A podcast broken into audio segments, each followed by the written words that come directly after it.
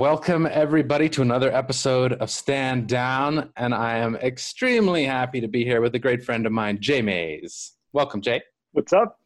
How are you, Daniel? I'm doing great. This is a, a podcast about stand up comedy uh, and the many hilarious, wonderful people that have to walk away from the pursuit of stand up comedy for any number of wonderful and painful and everything in between reasons. I know you from doing stand up back in Miami, Florida, probably at this point 10 years ago or more. Uh, more? We, yeah, more, right? And you started coming to my show, mm-hmm. Casa de Haha. I made you one of my house comics. You were there every month. And then you had the Have Nots comedy where you were producing a lot of great shows down there, and we were happy to work yep. together, all kinds of stuff. Um, this seems like uh, another chapter in our lives almost by now, but you you have it much further in the rearview window than most of my guests so far. As someone who has kind of been through it already, um, I know you were listening to some of the earlier episodes and you were like a little heavy here. Uh, let me lighten things up a bit. So, so go ahead and lighten. Right. Lighten. yeah, yeah. No, it's uh, it's been a, about a decade. What did I stop? Maybe five, six years ago now. Probably mm. sounds about right. Um, and I think for me, it wasn't so much a choice to quit, but it was there was other priorities that took the time away, I guess. So it wasn't so much, oh, I'm going to quit stand up comedy and I'm going to quit it and do nothing. It was really getting married. It was the birth of my daughter. It was all these things that made that lifestyle no longer um, no longer doable, I guess. And then you have these forks in the road, and you say, okay, if I decide to go to this open mic that doesn't start till 11 p.m and I have a few drinks and I have a great set and I'm flying after a great set and I don't get home till one and then I need another couple hours to come down. Mm-hmm. How am I going to wake up at five or six with my daughter who needs me, who wants to be with me, and then perform for my job? Right. And so it wasn't so much that I decided to quit comedy, but I had to prioritize other things. Mm-hmm. Um, and I think that made it a lot easier is just making the choices to fill up my life. It wasn't easy for a lot of years. There was obviously really a, an empty spot there that I think a lot of comedians mm. can identify with, and a lot of comedians are probably going through right now, right? Not being able to get on stage. Yes. Uh, but it was it was more choosing choosing more positive, choosing more light than really walking away from comedy. Uh, I guess is how I like to look at it. Right. So so you really did just see a number of options and you're like i can put my time here i can put my time here but something's going to suffer something's going to wither a little bit and you know, had you ever considered just I'll be a worse father? You know, is that an option? Was that ever a or I'll be a worse uh, I'll be a worse worker at my job.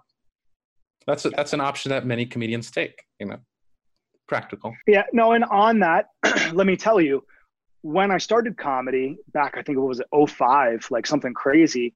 I was single. I only had my dog to take care of, and I did have a job with flexibility.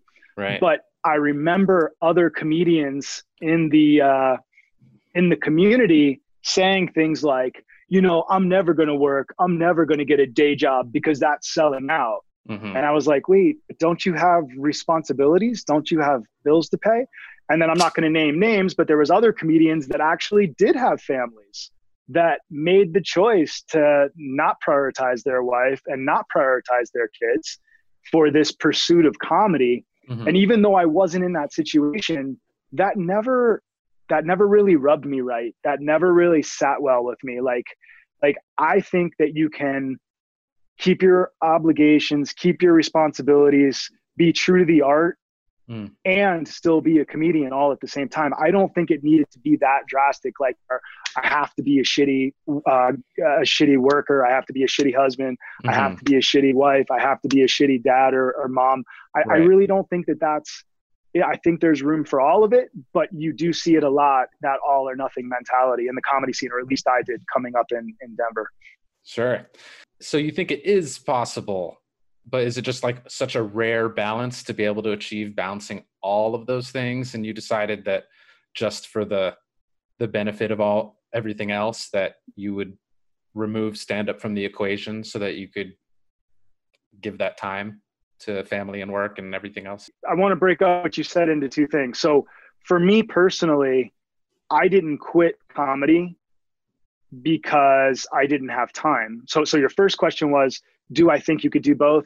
Yes. Do I think that's super hard? Yes. Do I understand? Yes. But if you look at the average comedian that might be getting a paid gig here or there, they have plenty of time. He or she has plenty of time to, to have the throughput of other things. I don't know any comedian that really has the discipline to sit down and write for eight hours a day. And there's like, there's just no room for anything else because I'm writing. Mm-hmm. That maybe occasionally, but I, I, I still believe that there is bandwidth in the daytime because let's face it, you don't you don't get on stage till the sun goes down. So that leaves a ton of time.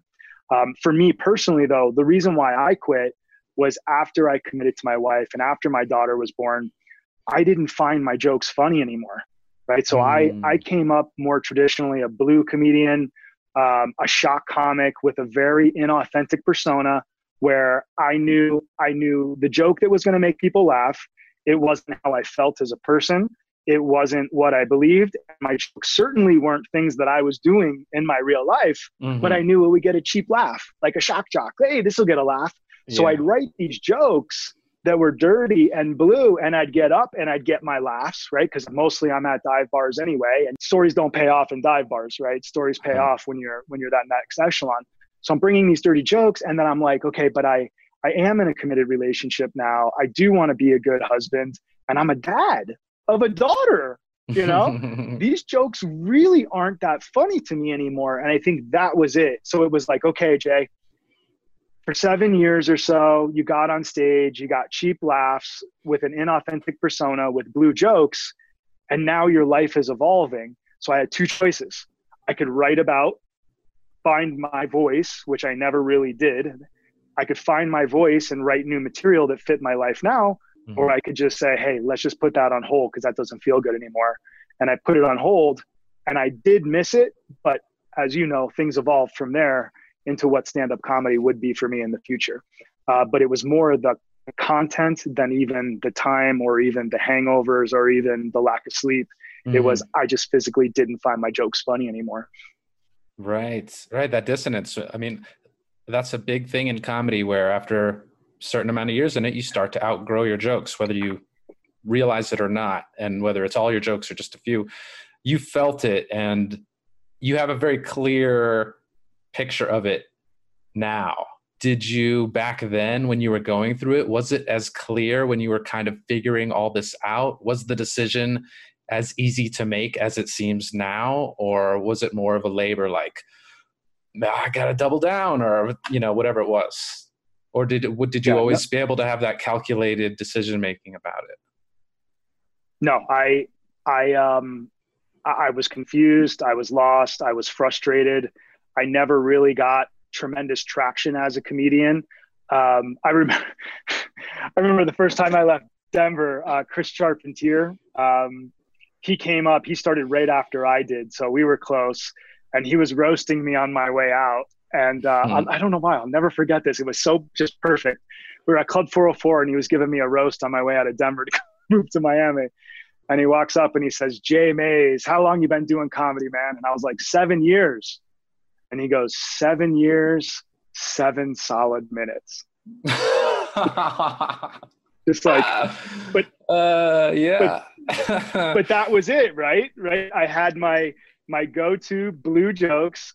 I knew I wasn't getting, you know, long enough sets, more than 10, 15 minutes. Seven years, seven solid minutes. But the reason why that hurts, like all roast do, is because he was really right. Right. Mm. I never really got that traction. Um, and what the jokes I was writing, they just weren't real. They weren't real for me. They weren't authentic. They weren't my voice.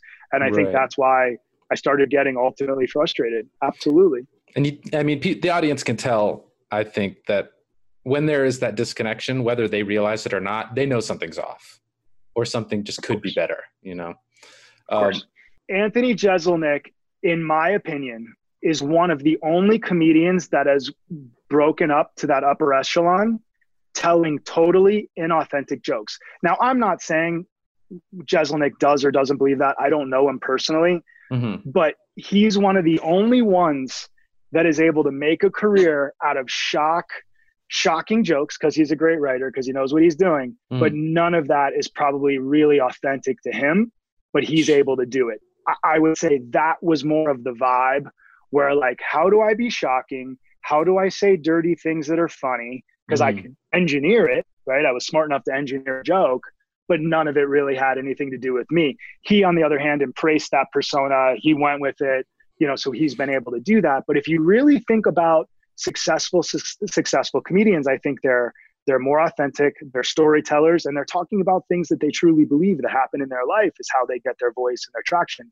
Jeselnik is one of the only ones that's been able to not do that and still gain a, a massive following uh, what mm. do you hmm. think about that yeah that's a that's a great point i mean i yeah i can I can imagine that he's not actually someone who delights in the murder of babies. Like that's not a hard Co- correct Come idea on. to hold. I mean, his jokes are right. a- abhorrent, right. but you can tell it's about the joke craft, and he's created this like sly, evil genius, arrogant character, and and it's all balanced so perfectly. Whereas if any one of those things is off, immediately I'm going to hate the person, or they're going to be that douchey shock jock bro comedian that you kind of fear you were at your worst, and no one likes yep. to see. Um, and and yeah, on that note, like you know, you said you you put your head down, or you know, you did comedy for seven years and kind of didn't get any traction.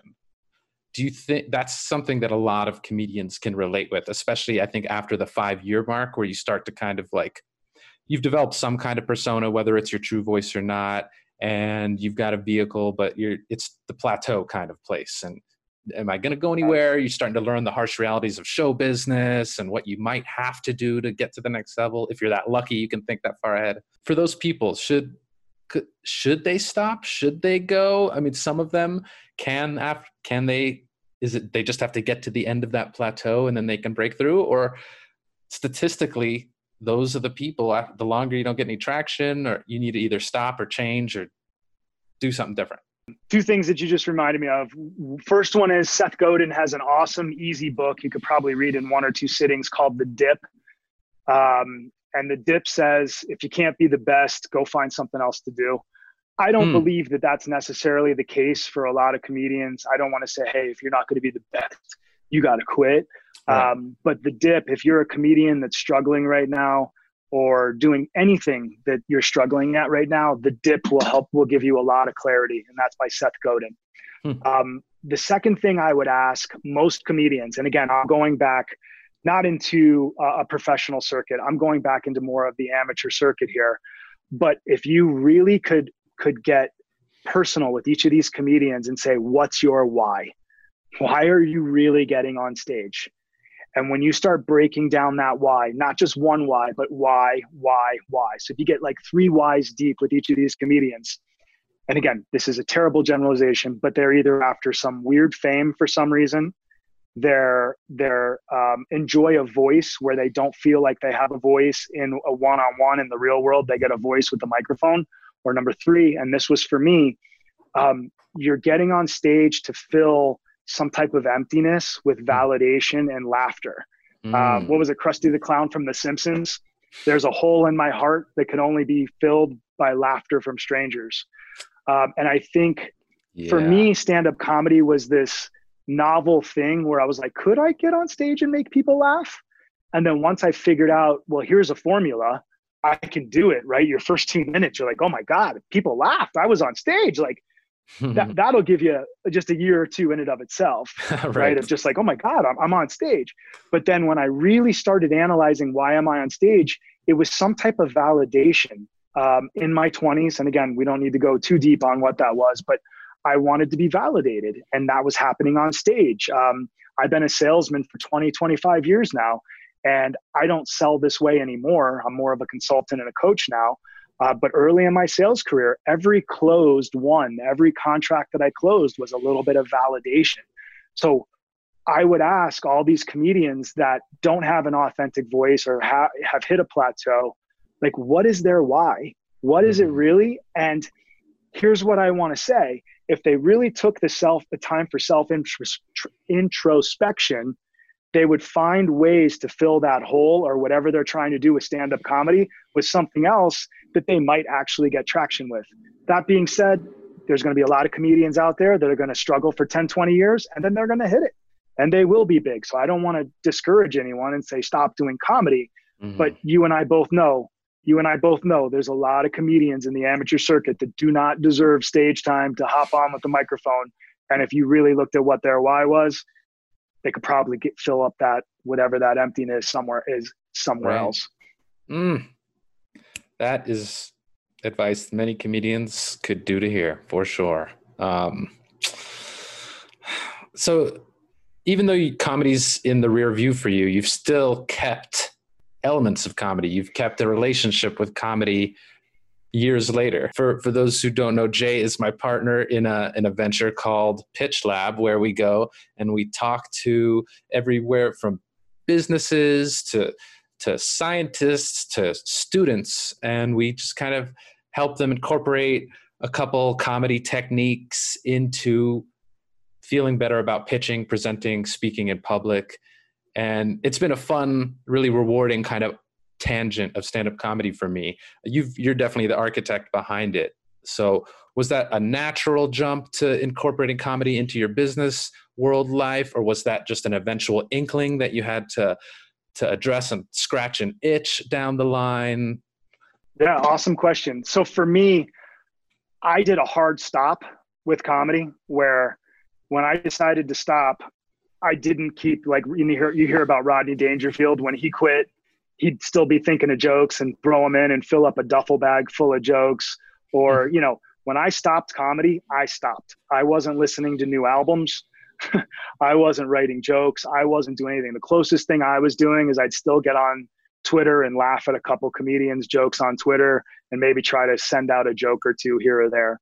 But when I did that hard stop, what I realized about comedy for me personally that was lacking is, and let's just take uh, may, maybe maybe Lewis Black, but definitely Chris Rock. When you see these comedians and, and Bill Hicks even, they're getting on stage and they're comedians, but they're not talking about dick and poop jokes, right? Dick and poop jokes for a mm-hmm. laugh. Hey, I'm a clown. I'm a jester. Everybody, I hope you laughed. I'm out of here. Mm-hmm. I started respecting more and more the comedians that were making people laugh and giving some type of message. And I thought to myself, if comedy ever comes back around for me, I want to be saying something of value, whether, and I don't want to say political, but whether it's something to help people change the way they think, change the way they feel, mm. or just help people think. Um, and so I knew that my days of being a comedian that was just getting up there and telling dirty jokes and yay, let's go. And, and, there's no value. I knew that if I ever got on stage again, there had to be some type of value. And then as more time went on, I said, what I miss about comedy, I miss that energy from being in a room face to face when things are vibing. I said, if I ever get on, get, get back on stage in any form, I want to be saying something of value and make it be making people laugh. And when you you just brought up Pitch Lab, I thought Pitch Lab was perfect because it was still scratching that itch where I could go and get stage time, but I was educating and entertaining at the same time. And the best part is Pitch Lab doesn't start at 11 p.m. in a dive bar, right? yeah, right. Pitch Lab, Pitch Lab is in the day. So uh, it fit for a lot of reasons, but um, it gave me purpose to get back in front of rooms uh, without having to you know, have a bunch of drinks in the middle of the night and, you know, get on stage at the dive bar where what do we talk about, Daniel, where the, the bikers are shooting pool and they didn't they didn't realize there was going to be comedy. They're watching the anyway. finals. They are yes, you are so, fighting up a, a, stream made of molasses, just swimming, and it's great training for comedy. But after a while, you've learned the lesson that it has to teach. And and um, okay, so I, wait, I want to ask you because we're going to do a reverse.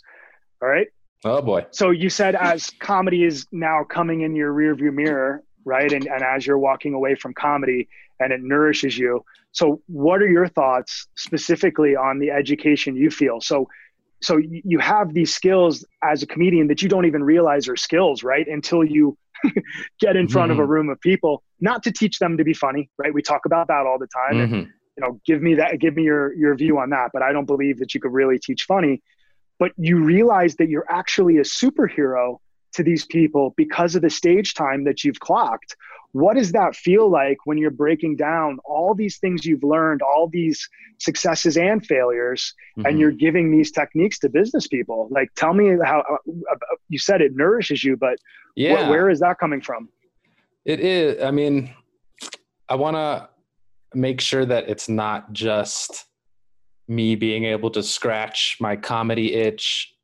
in a way that removes the fear and pressure of comedy or in some low pressure stakes where I get to be the funny guy and no one else does. Like it's definitely not about that where it could be with people in my shoes. But I it does. It, it makes me realize like, yes, you've you've come a really long way from being like a scared, funny kid in the back of the room. You can learn from any art form if you talk to someone who's done it for a while and you can get you can learn from their mistakes and their failures and that's always been my favorite way to learn is by secondhand not doing it my damn self. There's a train of thought called plus equals and minus uh, in the world. And I, and I what i like about that is what they mean and, and this happens with ufc fighters. This could happen with comedians. This could happen with any profession. But if you're you're here you're in the center you want to learn from people that are better than you. Mm. you want to collaborate and work with people at your skill set and you also want to be able to teach people that know less than you. And there's always going to be somebody that knows less than you, but that's not only how Sometimes. you become a master. not always. Yeah, well, you know what I mean, though. That's only how you become a master. Sometimes there's literally no one who knows less than me. But yeah, you're funny. You. But you get the point. Then you mm-hmm. walk in, and these people you're learning three different really, ways at all times. You got it. Three so sources. I think what Pitch Lab does for you is helps you see that oh, there's I did learn a lot, right? Sometimes you don't know how much you know until you're in front of somebody that's like, I know nothing, let me know. And I, and I mm. like to mm. see that part of you. The other thing, and I want to tell this story real quick and you can color it in, but the, the, the time that I've respected you the most as a professional and as an entertainer was we were downtown outside of AOR. We were going into AOR for a pretty high stakes pitch lab. You pull up first thing you do is lock your keys in the car. Now, locking your keys in the car for me is like a panic inducing thing. I'm going to get anxiety. I got to fix it immediately. And you took it in stride. Like, I'll work that out later. And you just let it go. Then on your way into AOR, if I'm telling the story and I'll let you color it in, you're walking through an intersection and a guy jacks you in the stomach yeah. for no reason. So you're assaulted so you lock your keys in the car. You're then assaulted. You continue after the assault to walk into AOR. You're kind of like a little shaken up. Tell me the story. And it's like 15 minutes to showtime. and I'm like, I didn't know whether to be like, oh, Daniel, are you okay? Or like, rub some dirt in it. You're fine. I didn't even know how to yeah. react. You were more flustered than I was when I told Okay, let, let me finish it though. Here's the best part. I'm like, gee, I'm like, oh, geez, please let Daniel be in fighting shape because this was an important engagement, right? In front of an important client. I'm like, please let him be all right. I introduce you. You walk up with swagger into this conference room filled with 20, 30 people. You took a sip of their free beer and said, Thank you for allowing me to be here and get drunk at your place of work and it was an explosion of laughter and you never looked back. Like like the ability and, and that's what i consider a professional is conan o'brien all these late night guys that no matter what happened before that show five nights a week you got to turn it on. It doesn't hmm. matter if you're feeling depressed. It doesn't matter if you just got in a fight. It doesn't matter if you just got in a car accident. It's showtime. And that was one of the coolest ways that i've seen anyone take whatever just happened and when it was showtime, you were there, you were on, and I told you that was one of your best ones. You were even coming of... after me a little bit. You were even, I got you scrappy. Were even coming after me. You got it. Yeah. All right. So, so yeah, tell I me mean, the story. It, How did it, you get punched? It was. Yeah. Thank you, man. Yeah, it was one of my best ones. Uh, and yeah, I locked my locked my keys in the car had and my shirt was in the car. So that's right. I needed my shirt. I needed my overshirt uh, to to look right. professional. Uh, I just had the t-shirt on, wanted the collar, and so I'm I'm walking down the street looking for a stick that I can grab because my window's cracked and I can shove the stick in and lift the shirt off of the back of my seat and fish it through. And so I'm just kind of casually walking just on the sidewalk, looking around, and this very uh, rough and tumble young man. Uh, looked like he's been partying pretty damn hard. Just walks by and then just shoots me just a tight little gut shot. And just keeps walking like he did nothing like he just kicked a pebble out of the way or something. No message? There was no messages involved? Nothing at all. Just just like he just picked up a piece of like a Westword pamphlet or something. Just casual punch this man walk down the street and I, I, didn't i was like 50 reactions were like fighting to get through my head all at once. I like intense anger what the fuck? What are you doing? Do i just run and sidekick this man in the back of the neck because the old right. bruce, bruce lee in me is bubbling up?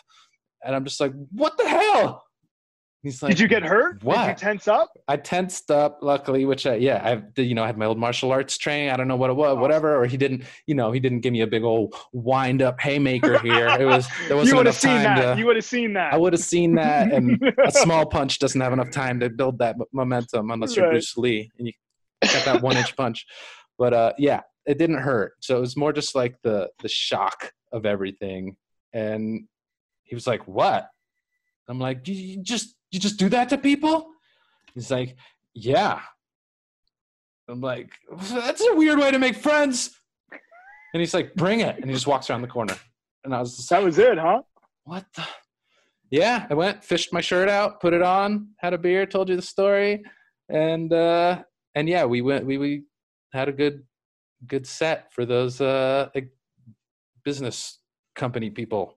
Um it was awesome. It was a lesson. Was... It was definitely a lesson because it's if you know how who am I to teach people how to master their emotions or how to control their psyche for high stress events if I myself can't you know handle some street scuffle. But yeah, what a weird awesome. what a weird time that was. You know, we could talk pitch lab stories all day, and maybe we will sometime because it's real fun. But um, to get back let's get a let's get a little let's you're too well adjusted. Where are the regrets? What's the everyone else has a little smoldering regret. Is it something that like if if you could give yourself advice as a starting comic would it be different? Or if you could go back and say hey just skip this whole thing. Don't even get on stage. Don't bother. You can do something else instead. Any kind of regrets or, or ways you could have seen it shaking out differently in the in the multiverse? It's good. It's good. Um make no mistake, in those first seven years, I really wanted it to work. Like I, I was just as like I, I, I you know, I want to start opening for comics. I want to try. Like, make no mistake, I was not like, well, I'm just doing this, but I know, like, I was in it in the mm. beginning. I was in it. I just had no path. I would say my two regrets. One, I've already said. Instead of this inauthentic persona where I'm just telling dirty, shocking jokes to make people laugh, why didn't I mine my personal life more? Why didn't I? It's kind of back to that validation. I guess here I'll just articulate it like this. Why didn't I take the time to find my voice? Probably because I was scared to fail. Hmm. Do you see what I mean? By I know 100% finding, what you mean. I yeah, feel the same thing. By finding your voice, you have to fail a bunch and be like, well, that didn't that didn't get laughs, but that was me on stage. Mm-hmm. I never did that. I said, here's my coat of armor which yes. is fake jokes that I know I have I have engineered to make laughs. So I knew how to write a joke to get a laugh, and that's my protection. Mm-hmm. That's my mm-hmm. protection. I'll never get on stage and bomb. I was more afraid of bombing, so I would bring fake stuff on stage than being authentic and exploring my voice. So I don't want to call myself a coward, but there you go. I wish I was stronger. I wish I wish I I I was I well, was more honest and vulnerable. Yeah, to, to get up and do that. And number two, and this is no joke at all, I wish I would have tried more comedy sober. And that doesn't mean I was like a raging lunatic, but I would have a few drinks. Mm-hmm. I never got on stage totally, totally sober. Now I'm a dad, right? I barely drink anymore. I'm totally. You clean. just do it in the car before we go in. no, before pitch lab, that's not even an option. So I guess what my point is, all those years on stage, I could have been working on my stage fright, and instead I'm like, hey, let's just have some drinks. Mm-hmm. And then I actually, it's funny, all this this, this stand up comedy cred I had, and I still had to start from zero when I started Pitch Lab, learning how to get through stage fright sober. All over again. all of it. None of it stuck because a 10 p.m. mic after after three or four drinks. Who cares? That's not beating stage fright. Right. It's not You beating were- stage fright. You were a drunk warrior in a suit of armor. You Now got you're like You Jay Mays. You got it. Take it or leave it. In a business, when we're in inside organizations, right? Inside conference rooms that we cannot be drinking, right? We're Mhm. there to teach. We're there to provide value. You're Right. not gonna be able to drink and, and get that stuff done. So those are my my two things. Those are so juicy, and you've you've got such a knack for like turning your points into advice for others. Now it's such a of like distilling your points for consumption. It's fantastic. It's a great skill you've honed through through all this stuff. Thank you. Uh, so if someone asks you now, "Are you a comedian?" Yeah. Um, it's funny. Should be. It's like it's like yeah yeah. It's it's like being asked are you an artist? Like JD Lopez hit me on his are you an artist? Yeah. Like- we're all comedians. We're all artists right? It's like uh, what what was the funny metaphor?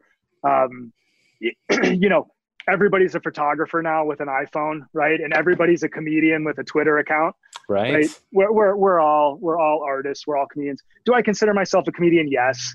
Um, and i consider myself a comedian yes because i did put in the work i did log the hours i i, I had 10 years worth of experience on stage Mhm. and I, I was a comedy producer like you said with the have nots i so i understand the business i understand what it takes to be successful however in the circles of people that still remember me it's kind of hacked to call myself a comedian because i never really made it right I made I made twenty bucks from Scuba Steve, you know, for a for a quick set.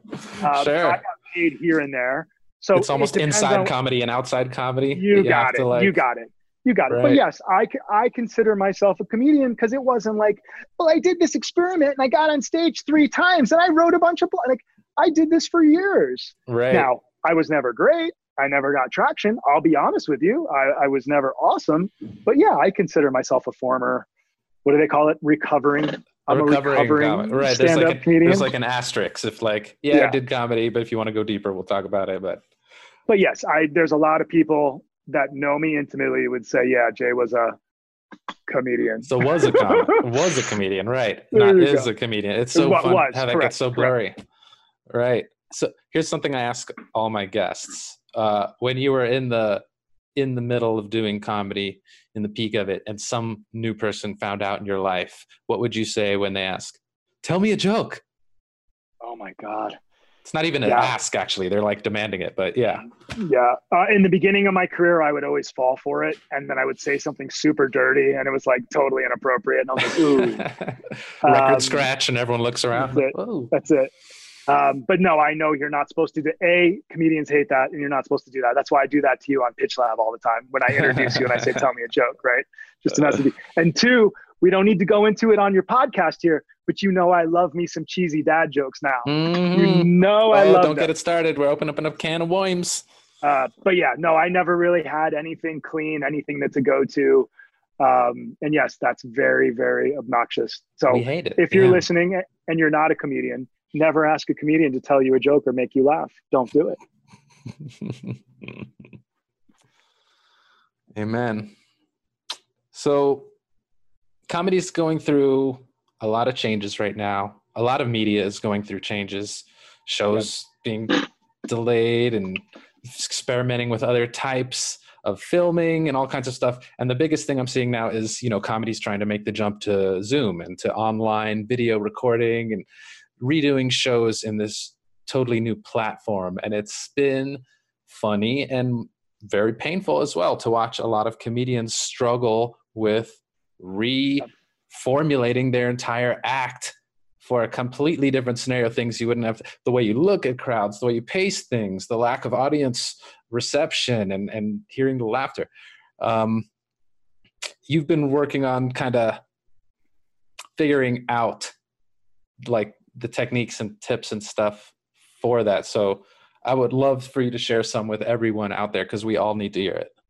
Yep. Um, well, first off, it's not easy and it's not a one to one, right? So, being in a room and being on camera are two different things. And I've been working on how to get good on camera for four or five years now.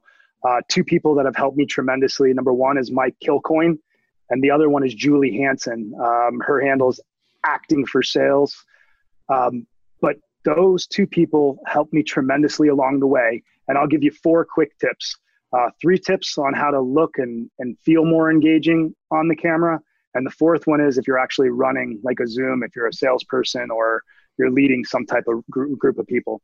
So the first one is, and this is an obvious one, but you got to get your camera high enough where the, the camera's not looking up at you. So right now I got a Zappos box. Doesn't mm. get it doesn't get more bootstrapped you, than that. You but got this, some yeah, you got some elevators in your heels. You got some it. So you lifts. need this so so the camera's coming right at you. So do what you can so the camera's almost looking down at you or at least right at you. Number 2, you need a good light source in front of you. And what I mean is right now I have a big window in front of me and I have literally tried. Are you you lifting it? lifting my camera to take take use of these tips immediately. Okay.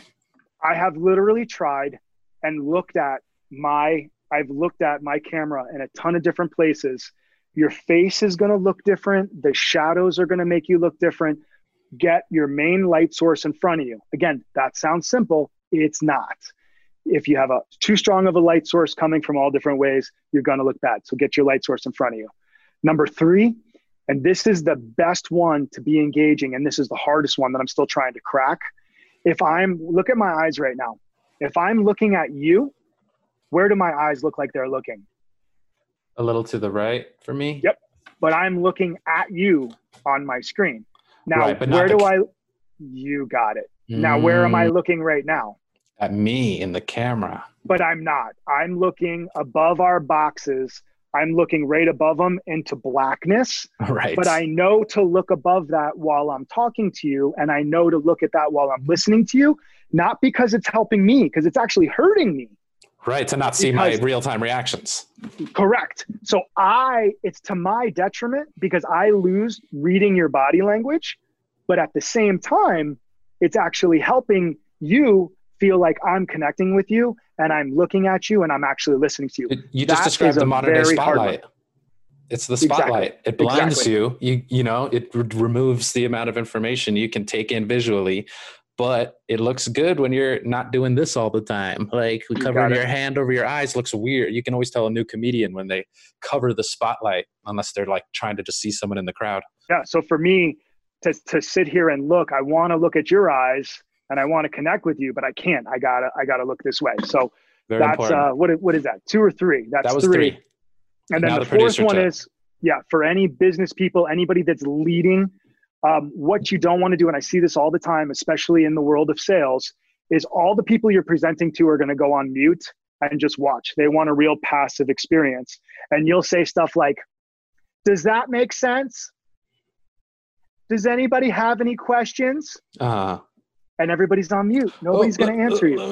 No, no, no, no. They, they won't, won't, even, reach that. for it. Right. They won't even reach for it. Hmm. So what you want to do is if you want to be more interactive during your Zoom or during your video conference, I would say something like, Daniel, how did I articulate that one? Okay, he's talking to me. Oh, excuse me. I, I liked it very much. Mute. You got it. Does everyone agree with Daniel, or does anyone have a view different than Daniel's? Right. You, you have so to by, create the space for interaction instead of just assuming it. it. You got it. Beth, Beth, how am I doing? Am I hitting all the points that I should be hitting, Beth? Mm. Beth comes off a mute. Yeah, I got it. Okay. Anybody, everybody agree with Beth? So these are some of the things where you just have to be a little bit more deliberate because right. in a room, when we're in a room together, I could say, "Does anybody have a question?" and then just look you in the eyes, and you know I'm I'm picking you. Mm-hmm. Zoom and these video conferences, it's not like that. And there is such thing. I don't know if you read about this, Daniel, but there's such thing called Zoom fatigue. There's a hmm. new video conference fatigue because you're always being looked at. Not only you processing your own face, oh. but you're processing six faces, and you're you feel like and your own visual image. People are right. Like these, uh, imagine not having a stand-up brain where you've had to get over the, your voice and your image and all of the physical things. Right, having to deal with that all at once. How interesting! That's hitting hitting non-performers pretty hard, huh? Exhausting. It is exhausting. Wow. It's taxing on the brain.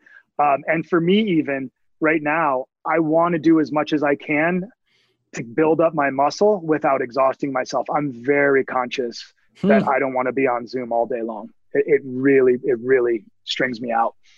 Right. Oh, that's a that's another great tip. It's almost like how they uh when you have a group of people, you need someone to call 911. You don't say, "Hey, call 911." You have to be like, "You, specific person, call 911." or even the, just the old crowd work technique where among the crowd you'll kind of make friends with one beth in the crowd and she'll be your kind of metronome all night and you go back oh you like that one beth oh beth like that one everyone so you've like added another character to the show so i definitely can see how that is important in zoom world where literally everyone almost feels like that anonymous audience member especially when you're not on camera and you are just part of the audience in one of these crowds. And it's like you're not mic'd. You're going to hear everyone in the world coughing and instead of yeah it's it's insanity. But those are some good there's some salient tips. And again it's not teaching people how to be funny. That is totally up to you.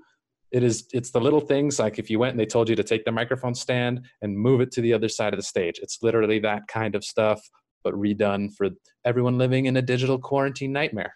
So way way to make the nightmare a little less rough yeah so how about this?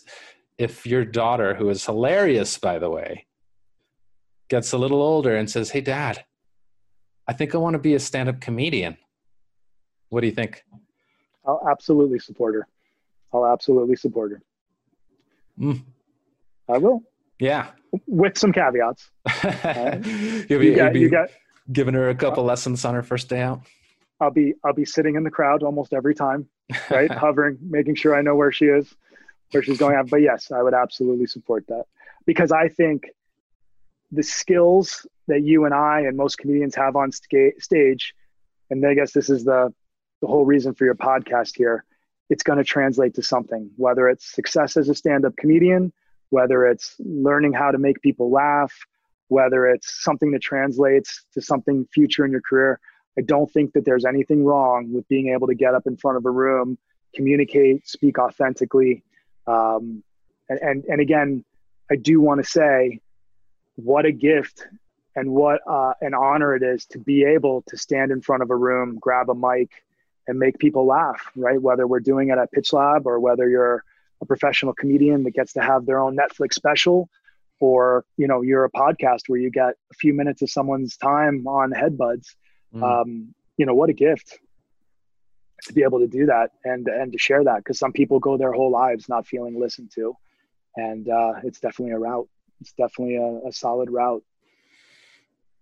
Well damn i could not think of a more fitting constructive end to the podcast today. What a way to bookend it. Tie a little bow on it. Mwah, and send it disinfect it and then send it off to someone you love. um, I can't thank you enough for for making the time, the precious time to hang out, Jay.